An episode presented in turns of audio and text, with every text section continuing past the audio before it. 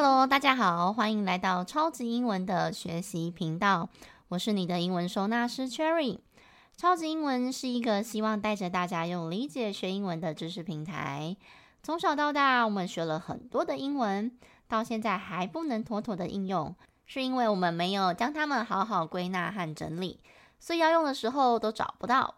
如果你有类似的困扰，欢迎多多关注我们的频道哦。超级英文也有一系列专属给大人重新学习的英文课程。我们用中文母语的角度出发，带着大家用最简单的方式去理解英文，再练习跟应用，就会更事半功倍哦。如果你是新同学，可能才刚刚听的话，要记得从最前面的集数开始听，比较容易跟得上哦。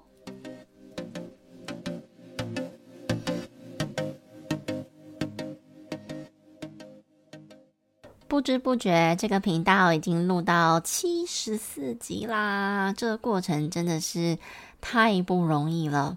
我觉得最不容易的是啊，就是我到底要分享什么给你们。幸好啊，最近收到很多听众寄 email 或者是到 IG 留言跟我说，他们觉得听完之后呢，我教的内容非常清楚，简直颠覆了他们以往在学英文的这些过程。其实对我来说呢，我所分享的这些技巧啊，都不是非常厉害的什么绝招，而是我喜欢让学习这件事情变得是简单的。我们先搞清楚大方向之后呢，再来慢慢厘清这些繁琐的细节。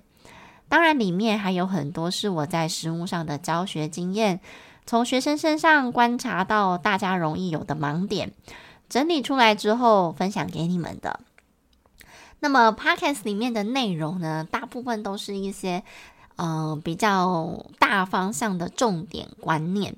所以，如果你真的想要花一点时间，把以往所学的这些英文串联啊，以及应用的话，都欢迎你们跟老师联系。通常我会先聊聊你们目前英文遇到的瓶颈，以及目前的英文状况，再来评估说到底要怎么开始自己的英文课程，会是最适合自己的。前几天呢，刚好也收到我的学生传来跟我说，他说他很感谢我设计出这套英文线上陪伴课程，真的让他在走了这么多冤枉路之后，还能重新搞懂英文到底是怎么回事。重点是重新找到对英文的信心跟热忱，连他的家人听了我的课程都说我教得非常清楚。其实，在当下我看到这个讯息的时候啊，真的是感动万分啊！因为每次觉得做这些 podcast 啊，或是做课程觉得很烦的时候，都会想起你们对我说的这些话。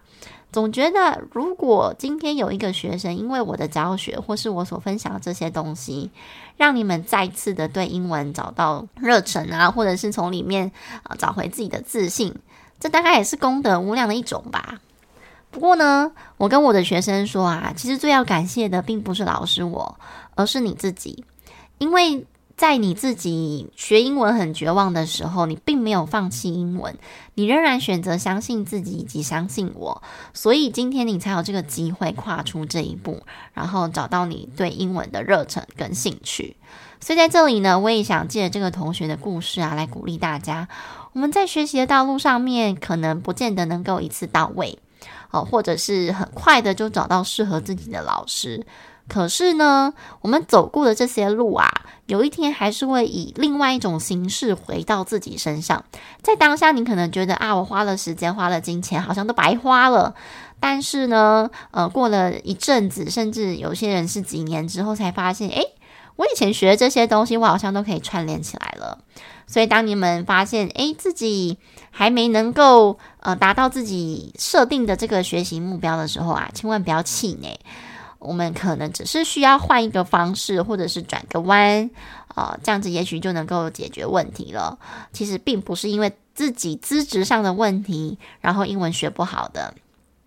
我教书这么久啊，几乎每一个学生在上完课程之后，英文都有非常明显的进步。所以这证明一件事情：只要我们找对方法，每一个人都有这个机会可以学好英文的。好啦，分享完我最近的心得，赶紧来跟大家分享我今天想要教你们的主题。今天呢，又来跟大家谈主词跟受词。每次我开始讲主词跟受词啊，我的学生就会呃跟前面我们教的那些词性搞混。大概因为是这个名字都有什么什么词的关系吧。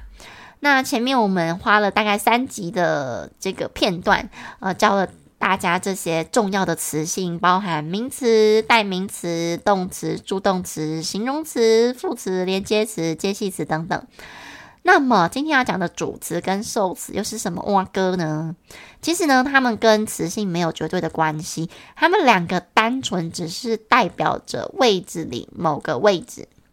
什么意思？比如说像主词的部分，我们可以把它理解成就是这个句子的主人，也就是执行动作的人。比如说，Cherry ate an apple this morning，主词就是 Cherry 呀，因为它就是执行 ate 吃这个动作。那么受词呢？受词就是顾名思义，接受动作嘛。那既然是接受动作，所以这个受词当然就会放在一般动词的后面。哦，我特别强调是一般动词哦。啊，因为 be 动词的话，它本身是没有动作，就不会有接受动作这个问题了。所以呢，放在一般动词的后面，这样子我才有办法承接这个动作嘛。所以以刚刚那个例句 Cherry ate an apple this morning 来说的话，apple 在这个句子里面就是这个句子的受词。所以呢，主词跟受词，它其实分别讲的就是一般动词前面的这些位置，还有就是放在一般动词后面的位置。那么主词跟受词啊，有一个非常重要的概念，就是这两个位置啊，通常会放名词的性质。这个呢，就可以连接到什么？我们以前曾经在学一个文法，叫做动名词当主词。我不知道你们有没有印象？举个例子，我想要表达说，学英文是一件很简单的事情，或者是说学英文是很简单的。那这句英文我就会把它翻译成 Learning English is easy。啊，就简单翻译的话是这样子。那这个句子的主词是不是指学英文这件事情？当我要把本来是学英文的这个动词啊变成是名词的时候，那就是加上 ing 改变它的词性。那又为何要改变它的词性呢？就是因为主词的这个位置啊，只能放名词的性质。所以当我遇到动作或者是动词的时候，我们就要适时的改变它的词性，这部分呢，又可以连接到我们一开始教大家的英文核心概念，叫做一句一动。在 Learning English is easy 这一句，真正的动词呢，其实就是 is。而学英文 Learning English，因为已经改变词性了，所以呢，它已经不是动词喽。但是啊，在中文你是看不出哪里有什么不一样的。基本上意思呢是一模一样的，这也是为什么有一些同学会搞不清楚，到底为什么英文要这样变来变去的啊？其实呢，不是因为他喜欢变来变去，而是它就是要符合一句一动这个规则而已。这样想是不是就简单很多呢？总结一下，这一集讲的主词跟受词啊，他们单纯指的就是在句子当中的位置，跟词性是没有绝对的关系的。主词呢，通常是前动词前面这些东西都叫主词。那受词呢，就是放在一般动词后面接受动作的。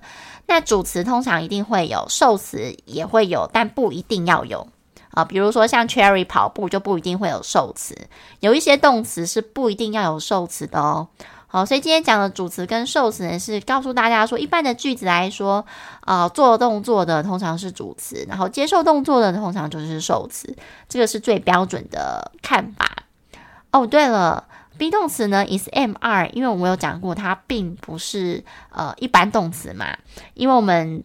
之前有教说，这个 be 动词什么时候用，就是在没有动作或者是没有动词的时候补给它的，所以通常它出现的时候是不会有动作的嘛，所以呢，它后面就不会是受词哦，be 动词后面放的东西就不会是受词，所以有一些参考书啊，它会写说 be 动词大部分是用来描述状态的，比如说像 Cherry is very happy 啊、我用 happy 来去形容或修饰 Cherry 的状态。那这时候呢，这个 happy 就不算是受词了，因为它根本没有动作可以接受啊。好，这样你们有没有一个简单的概念呢？所以通常 be 动词啊，都是用来表达状态居多哦。这也是为什么通常形容词的时候，我们会搭配 be 动词来使用。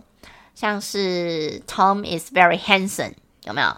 我说 Tom 很帅气，那帅气是一个状态啊，是一个形容词，我们就会用 be 动词来表达。好啦，希望听完这一集之后啊，你们对于主词跟受词有更进一步的了解，然后不要把它跟我们前面教的词性搞混了。如果你想要看更多词性变化的字尾啊，或者是认识更多字首的含义，来增加背单词的效率的话，你可以追踪我们超级英文的官方 IG。如果呢，你想了解自己的英文状况，请你点选底下资讯栏的测验。提醒大家，测验完之后务必务必要加上官方 LINE，而且要主动跟我打招呼哦，因为你就加我，我是看不到你的。另外呢，Cherry 老师有设计一套专门为大人想重新学习的英文课程。